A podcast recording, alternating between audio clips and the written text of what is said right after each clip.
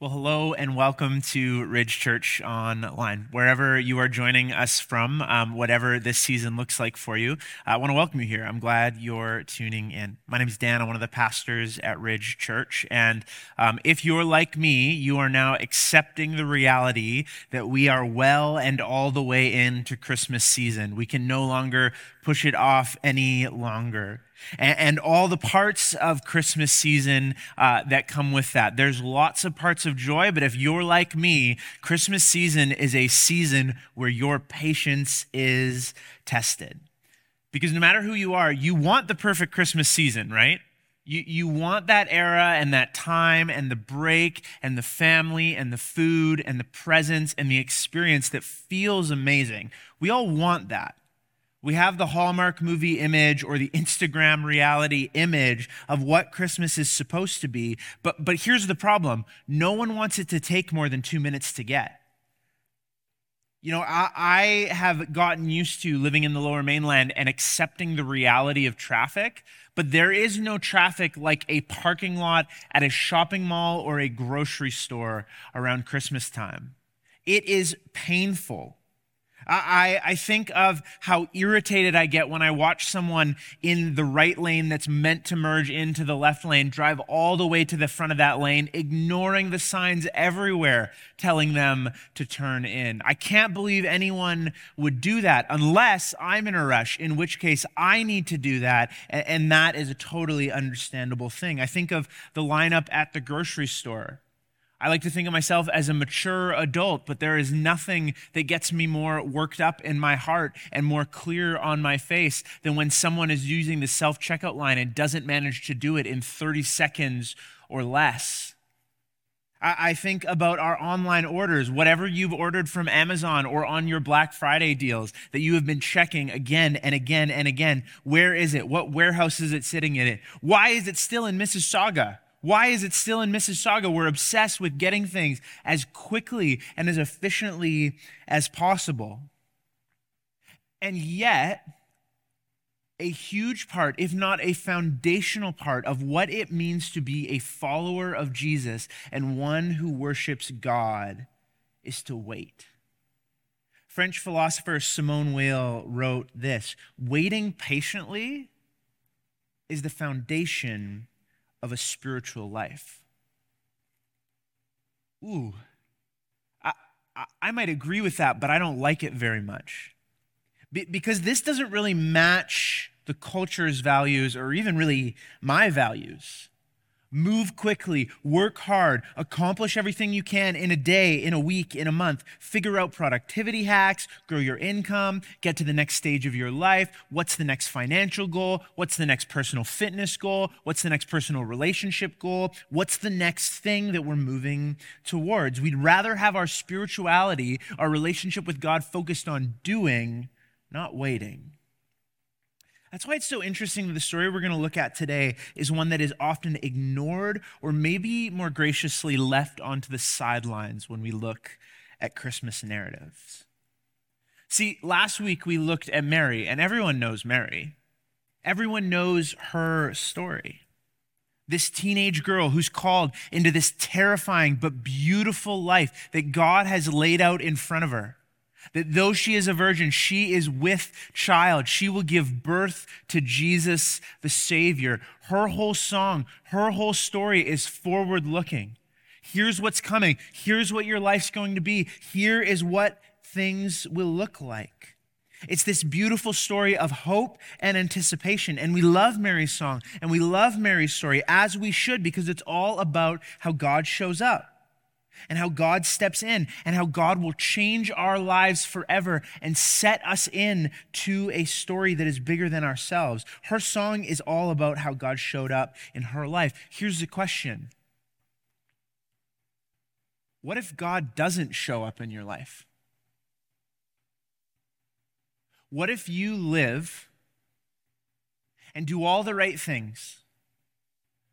Go to church, read your Bible, pray, try to obey what God has asked you to do. Try to be a good husband or wife or parent, whatever it may be, and it just doesn't seem like God ever shows up. Cue this man named Zechariah and his wife Elizabeth. who we also read about in Luke chapter 1. They're on the other end of the spectrum from Mary. Here's what Luke 1 tells us. We're starting in verse 5. Says, In the days of King Herod of Judea, there was a priest of Abijah's division named Zechariah. His wife was from the daughters of Aaron. Her name was Elizabeth. Both were righteous in God's sight. They lived without blame according to all the commands and the requirements of the Lord. But they had no children because Elizabeth could not conceive, and both of them were well along in years, which is a gracious way of saying they were old. See, these two land on the opposite side of Mary's story. Mary's a teenager, this is an old, elderly couple. They've lived life, and according to what the Bible says, they've done it faithfully. They've done what they were supposed to do. Where Mary's life is all ahead of her, Zechariah is starting to look back and realize the majority of his life is behind him. Where Mary's story is just beginning, Zechariah is beginning to think about the end of his story. And here's just an aside for you today God will show up to the elderly and to the teenager.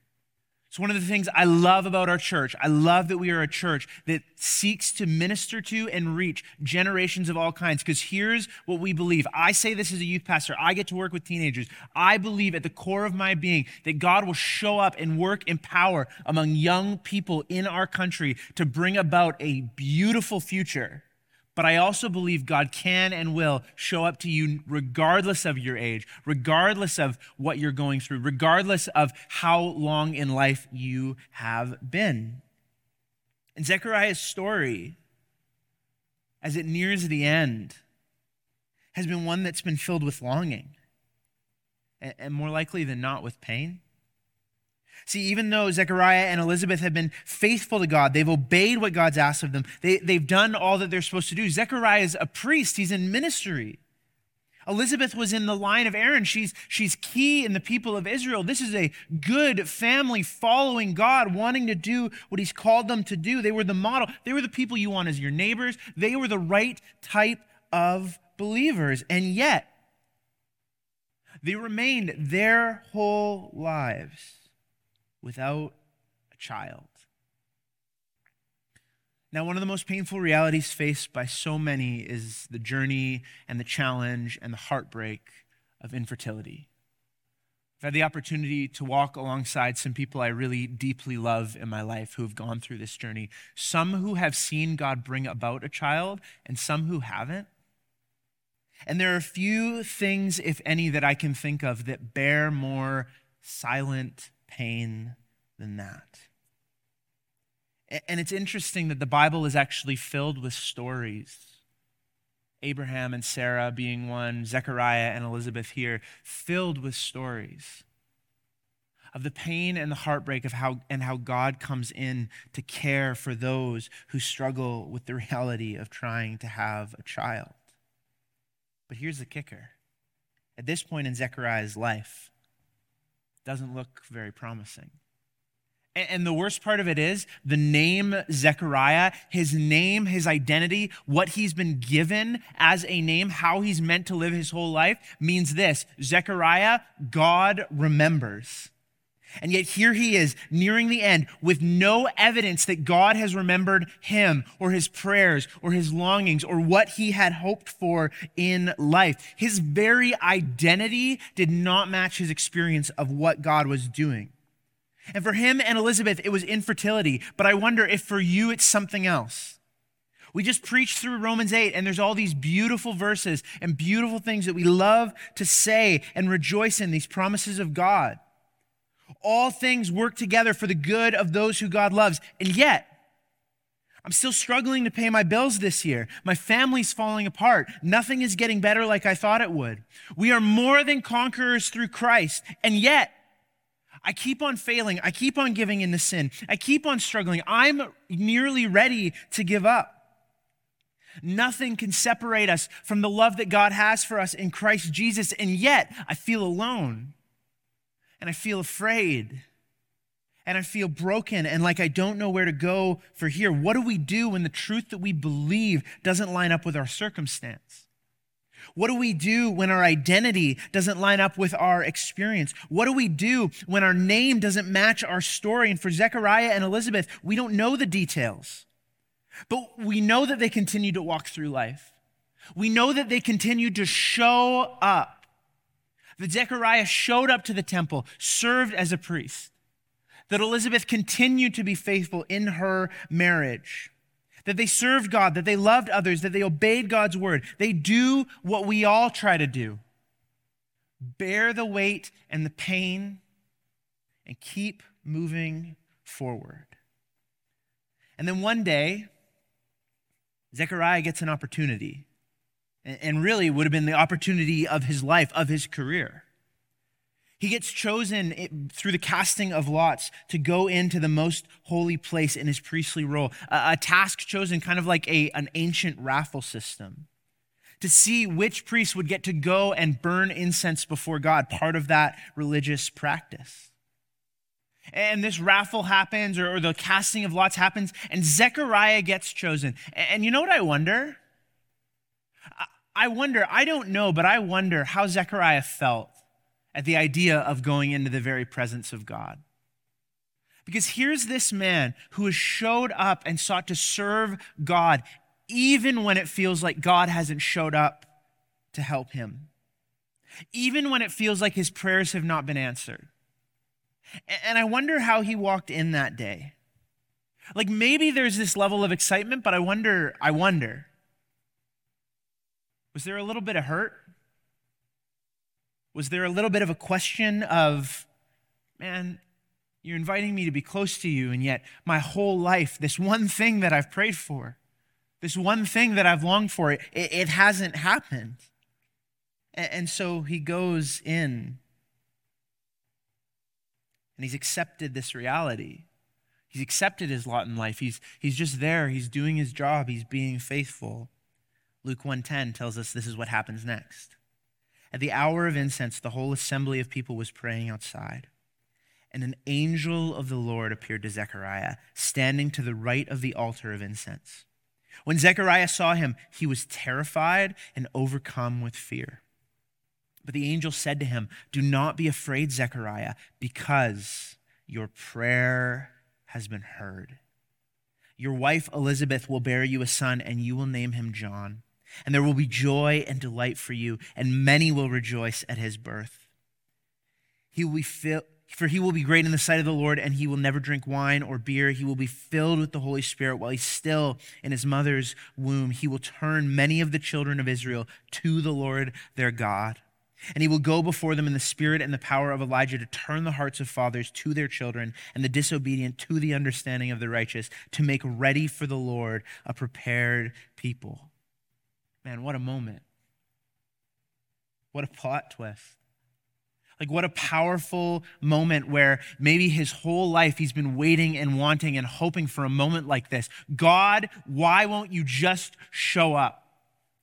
And then finally, towards the end of his life, towards the end of his career, towards the end of his ministry, he gets this moment the angel shows up and proclaims this crazy thing that God is going to do, this miracle that God is going to do. And what is Zechariah's response? Verse 18 How can I know this? Zechariah asked the angel. For I'm an old man, and my wife is well along in years. Like, are you serious? Like, you're going to show up and say my prayers are going to be answered now when it's impossible? You're going to show up and tell me God cares now when it's too late? I've given up on this dream. I've given up on this miracle. Maybe he stopped praying for this a long time ago. In the last few years, I've become a huge fan of European football. And there's a saying in European football, particularly for teams like my team, Tottenham Hotspur, um, that often can't really win a trophy no matter how hard they try. It's this really common phrase. It's this it's the hope that kills you. It's the hope that kills you. And so, really, the safest thing to do, not just in sports, but in life, is like lower your expectations. Just accept the way that things are. Stop expecting things to get better. Just give up. because it's the hope that kills you. And we don't know exactly the tone or the tenor of how Zechariah spoke here, but it seems that something in the way that Zechariah spoke has irritated and irked this angel. Something about his tone or his attitude. It's interesting. Mary, when she's visited by an angel, she actually asks the exact same question, right? She says, How can this be since I am a virgin? Very legitimate question. Not, not any more or less legitimate than Zechariah's question. How can this be? I'm an old man. They're both legitimate questions, both reasons why a child could not be born. But something in the way that Mary asked received her no critique and no consequence, and yet Zechariah receives a consequence. I wonder if maybe the way Mary received or asked the question, man, how can this be? Man, I don't understand, this is beautiful. Zechariah, it's, yeah, right. yeah, how's that going to work? That, that his tone communicates his disbelief. The angel answered him, verse 19 I am Gabriel who stands in the presence of God. And I was sent to speak to you and to tell you this good news. Uh, my paraphrase, the angel looks at him and goes, Dude, I'm an angel.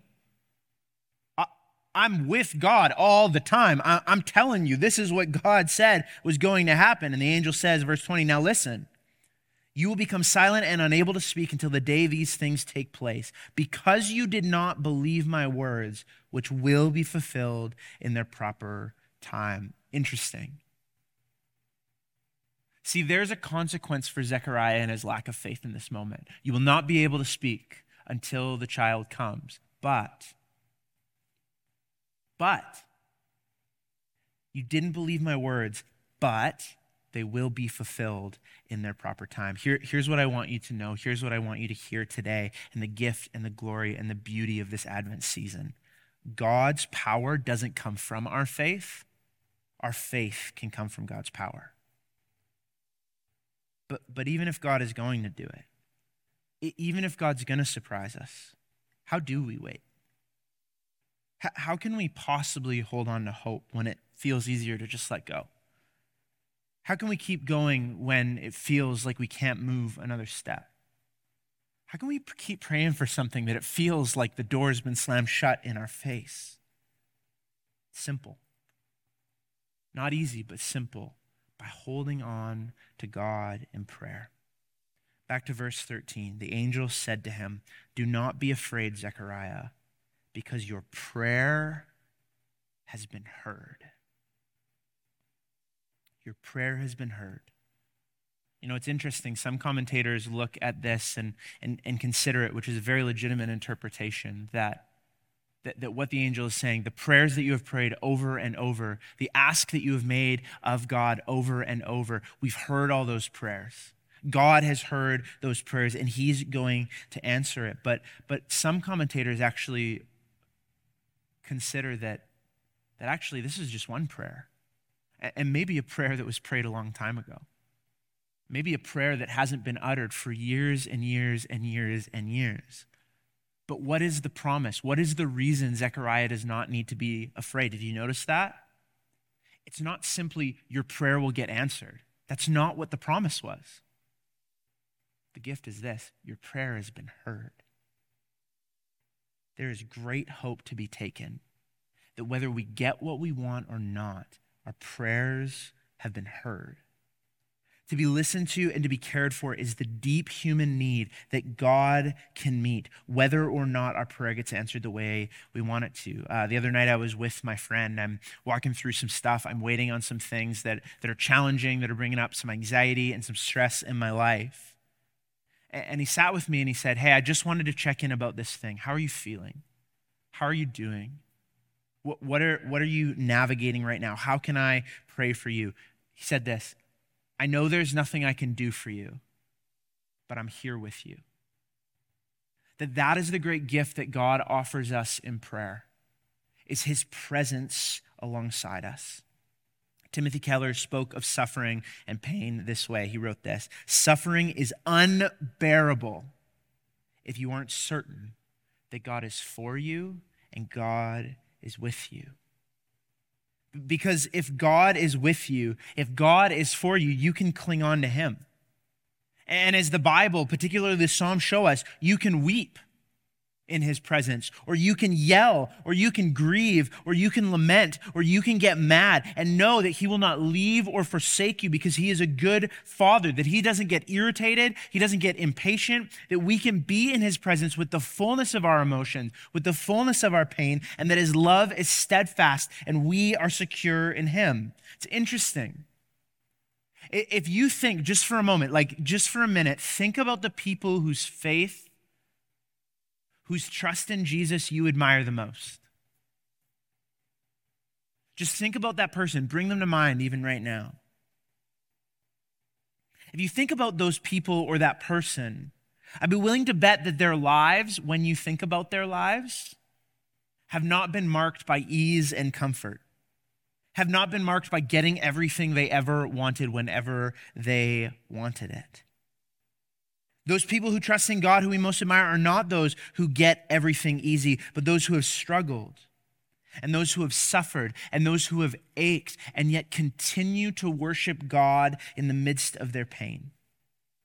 Those who have not given up in the face of suffering, those who have not given up in the face of unanswered prayer, those who have clung to Jesus right up to the very end, even with their questions lingering. I remember visiting my grandmother in the hospital just before she passed away. She's healthy. She played badminton. She took care of herself. She loved Jesus. She loved people. She was the best neighbor anyone could have imagined. And then all of a sudden, her body began to break down.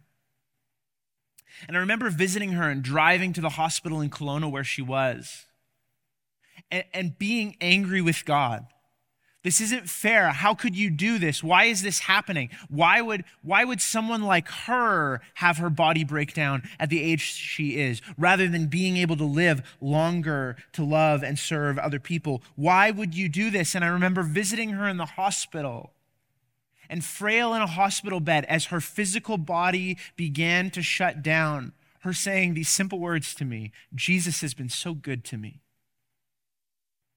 Jesus has been so good to me. That in the face of suffering, in the face of struggle, that those who we most admire are those who cling on to Jesus. And what's incredible about Zechariah and Elizabeth is it actually seems that they've done that. Because here's the reality about the culture that they were in Zechariah had options in a culture that glorified and made having a son to carry on your family's name the most important thing that you could do, Zechariah had options. Culturally, it would have been totally acceptable for him to say, You can't give me a child. We are getting divorced and I am getting remarried because I need an heir.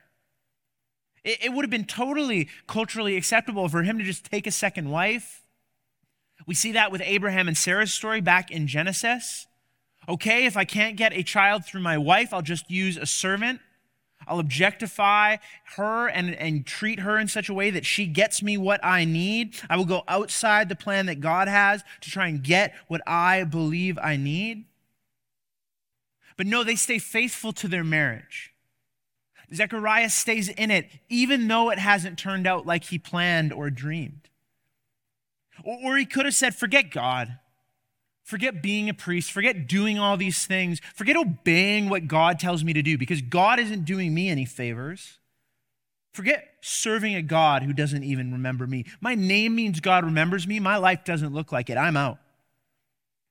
But see, for Zechariah, it seems that prayer, it seems that his relationship to God, his faithfulness, was not transactional, but relational. And see, that's a transaction, right? God, if I serve you, if I do this, if I obey your rules, I want this. God, look at how much I've done. Look at how much money I've given. Look at how many times I've served. Look at how genuine I am when I worship. Look at how put together my life is. Why can't I get what I want? Why does that person get what they want? Why are you answering that prayer but not mine? See, what I want you to know today is that prayer is not a negotiation with a God who's holding out on you. If you've ever bartered and gone to a market, you know it's back and forth. Well, I'll give you this. I'll give you this much. I want this. Well, if you throw in this, maybe I'll do this. That's not how prayer works. Prayer is about relationship. Here's the beautiful truth of Zechariah's story. Here's what gives hope to each one of us today that no matter how much we pray, no matter how much and how deeply we walk with God through pain and suffering, there are moments where our faith cracks where the weight of the world leaves us with sore shoulders. And like Zechariah, we see and we hear God do something and we go, Are you serious? This can't happen. I, I gave up on that. There's no way. But here's the beautiful gift of the Advent story. Verse 20 of Luke 1. The angel speaks and says, Now listen, you will become silent and unable to speak until the day these things take place because you did not believe my words, which will be fulfilled in their proper time. Zechariah, you didn't believe. Your faith cracked. You blew it. You had this moment to act in faith, to receive in faith what God was doing in your life, and you didn't believe. But the most beautiful piece of that verse these things will be fulfilled. These things will happen. These things are still going to take place. This is the message of Advent. This is the core of Zechariah's story. That even when we have given up hope, God is still at work. Even when things feel too far gone, God will still move. That regardless of where we find ourselves, God will always come and find us. Here's how one pastor, Rich Villodas, puts it Even though we are not always faithful in our waiting, God is always faithful in his coming. And so here's a question I want you to consider today What prayers have you given up on? What spaces in your life have you simply looked at and said, Guess the answer is no? I guess God is not going to move in that space. I guess I'm on my own in that one. What person have you given up praying for? The person that you long so desperately to meet Jesus, but at this point, ah, it doesn't look like it's going to pan out. Their life is too far gone. Their life is too messed up. They've gone too far out of the way. Man, what situation have you given up that God might bring healing and restoration? You know, I was recently talking with someone about prayer and specifically prayer for healing. And this idea that, that when I'm struggling, when I've got a health issue, when I'm nervous or anxious about my health, I don't just want someone to pray for my comfort, I want them to pray for my healing. I don't just want someone who goes, Man, God, I hope the doctors do okay, but, but would you just comfort Dan in the midst of this? I want someone to like go before God and ask God to move in power to heal. Like, I want someone to pray and ask God to do miracles. I want someone who believes that God will actually show up and will actually do things that, that are more than we could ask or imagine. See, this glorious reality, this beautiful truth of the Advent season is that we remember and we worship a God who comes not because of our faithfulness, but because of his own. Paul the Apostle wrote about this tension himself in a letter to a young pastor named Timothy. He says this Hey, Tim, here is a trustworthy saying For if we died with him, we will also live with him. If we endure, we will also reign with him. If we deny him, he will also deny us. Look at this checklist. Look at these things to do to be a good Christian. Suffer with Jesus, endure for Jesus, don't deny and reject Jesus. Here's what you have to do. You can check off all those boxes, but guess what? Verse 13 If we are faithless, he remains faithful, for he cannot deny himself. Man, if you're faithless today, if you're tired, like if you're weary and brokenhearted, here's what the God who comes says to you Come to me, all who are weary. The Lord is near to the brokenhearted. I will never leave or forsake you. My friends, what I want you to know the story of Advent tells us today is this you may have given up on God, God has not given up on you. Advent is about the promise that God is coming, not because we are good, but because He is good. Not because we are faithful, but because He is faithful. And we see Him do that in Zechariah and Elizabeth's life. Verse 57, jumping later on in the narrative in Luke. Now the time had come for Elizabeth to give birth, and she has a son. Then her neighbors and relatives heard that the Lord God had shown his great mercy, and they rejoiced with her. And when they came to circumcise the child on the eighth day, they were going to name him Zechariah after his father. But his mother responded, No, he will be called John. They said to her, But none of your relatives have that name.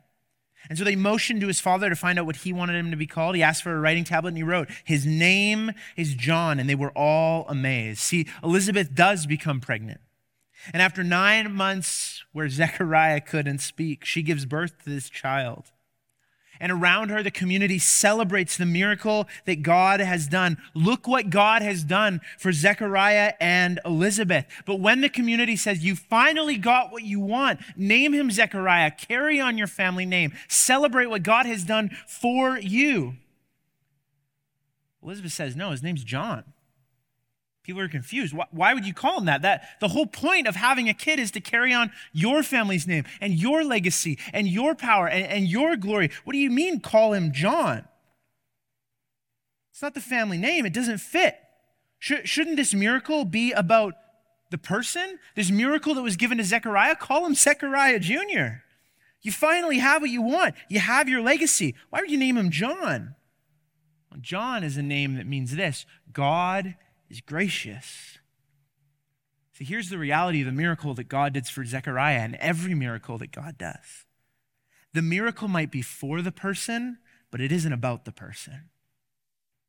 The miracle that God might want to do in your life might be for you and it might bless you, but it's not about you. It's about God and His glory. And naming their son John was to reflect that God had been gracious that his name would reflect the story that God had been telling through Zechariah and Elizabeth's life and the story that he would tell throughout John's life. Here's how Eugene Peterson writes about the significance that we are named, that you have a name, that I have a name, that each one of us have a, has a name that matters. At our birth, he writes, we are named, we are not numbered. The name is that part of speech by which we are recognized as a person. When we are born, we are not classified as a species of animal. We are not labeled as a compound of chemicals. We are not assessed for our economic potential and given a cash value. We are named. What we are named is not nearly as significant as the reality that we are named. You have a name, which means you have a story. You, my friend, are more than a number. You're more than a statistic. You're more than your age. You're more than your economic status. You're more than your background. You're more than your successes, and you're more than your failures. Here's something I heard someone say once about a youth ministry that, that sought to reach a certain number of students. They'd been critiqued of, why would you put a number? It's not about numbers. It's not about numbers. It's not about numbers. Here's how I heard that pastor respond. He said, every number has a name. Every number has a name. We don't care about 100 kids in our youth ministry. We care about each one of those students' names. Why? Because every name has a story. And it's only when we understand someone's story that we can understand their song. Because it's only when we see and understand Zechariah's story that we can understand his song and what he sings. Verse 64 Immediately his mouth was open and his tongue was set free. He began to speak, praising God. Fear came on all those who lived around them, and all these things were talked about all across the hill country of Judea. See, the response to God's grace and God's faithfulness and God showing up in his life is to sing, is to celebrate, is to rejoice. And, and Zechariah can't help but do this in such a way that it impacts the people around him. That the people around him can't help but go, Do you hear Zechariah? That guy who didn't talk for nine months, now he's just like singing about how gracious and how powerful God is and what God is doing. And like, you know the power of song, right? Here's something interesting every culture in the world, every culture in human history, every culture figures out a way to have music, to have song. Why? Because it is the most natural expression, the most natural human response to the reality of life the good, the bad, and the ugly. There's something in us, even from a young age. You watch it with little kids who just begin to sing who they don't even know what they're singing, they just begin to sing. Why? Because it's built into us. Like, like that's why if you fall in love with someone, what do you do? You don't write them a pro con list telling them why you've decided that they're worthwhile and, and why you think they're swell and here's, here's the drawbacks, but here's, here's why. You write them a love song. Or if you're like me and you can't really write a love song, you make them a love mix CD. What do you do when you experience heartbreak? Man, you don't read a psychological article on the, the physiological realities that happen to us when we get broken up with. You, you go and listen to your favorite song to just cry and eat a pint of ice cream. This is why we sing. It, it, it's not just about an emotional response, but, but it's actually something that's built into us. It's, it's also why we sing as a church. And, and even as you listen online today, like the reality is that, that part of what we do as a church community is not simply to listen to preaching but it's to sing together. It's an acknowledgement that we, just like Zechariah, have experienced God's grace, and we can't help but celebrate. And what's beautiful is that the Psalms show us that, that, that our song to God actually can bear the weight of every human emotion. Not just celebration, not just the good stuff, but the bad stuff and the heavy stuff. That God invites us to sing it out to Him.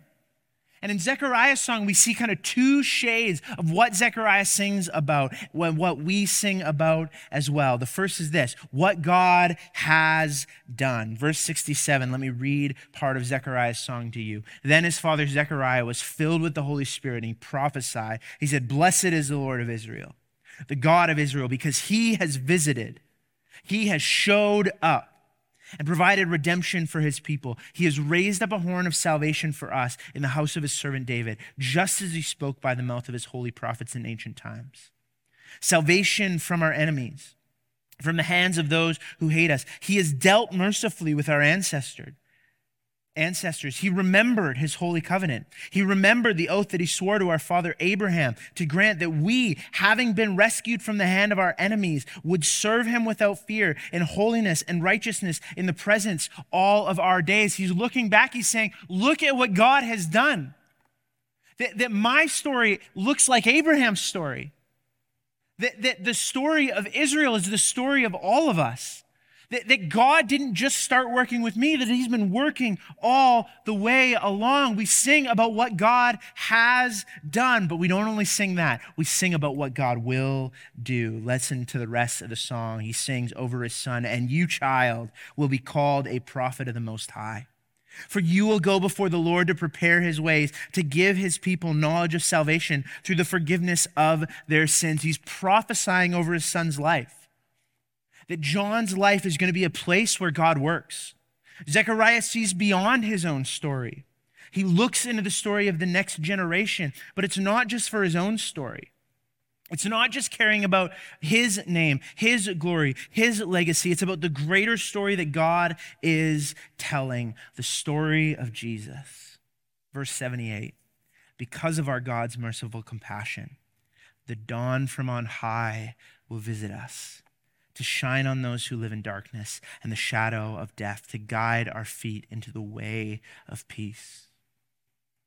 The promise, the hope, the song climaxes on this beautiful, beautiful reality that those who are in darkness will experience the light.